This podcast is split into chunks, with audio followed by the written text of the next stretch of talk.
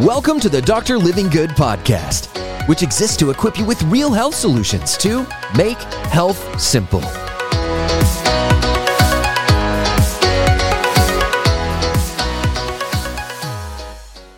Vitamin D to its active form. And it improves brain plasticity. Who doesn't want that? Their brain to be more plastic, plastic to be able to respond. Vitamin D, is, even, even in its active form, is useless in the absence of magnesium. Wow, what a statement.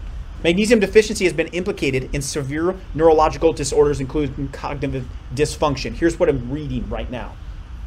Your body has to go from, you know, when the sunlight hits your skin and it has to convert into the active form of vitamin D so your body can start using it with the immune system and blood pressure and blood sugar and metabolism and all these things. Well, that same thing has to be done when you take vitamin D3. D2, throw it out. D, D3, yes, you got to get K2 with it for the calcium balance, but you need magnesium with it because your body's going to get that in there and it's going to have to turn it on to the active form. It needs the magnesium to do that, to be the catalyst to do it. So if you're taking high doses of vitamin D3, I experienced this personally. I started to get magnesium deficient over time, which most of us are magnesium deficient as it is.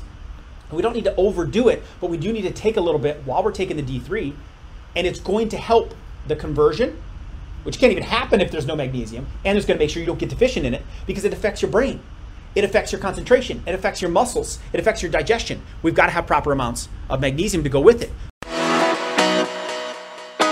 Hey, it's Dr. Livingood here. Thank you so much for listening today. If you found this episode helpful, it would mean the world to me to please leave a positive rating and a review. That way we can continue to get this message out to help people all over the world experience real health. See you next time.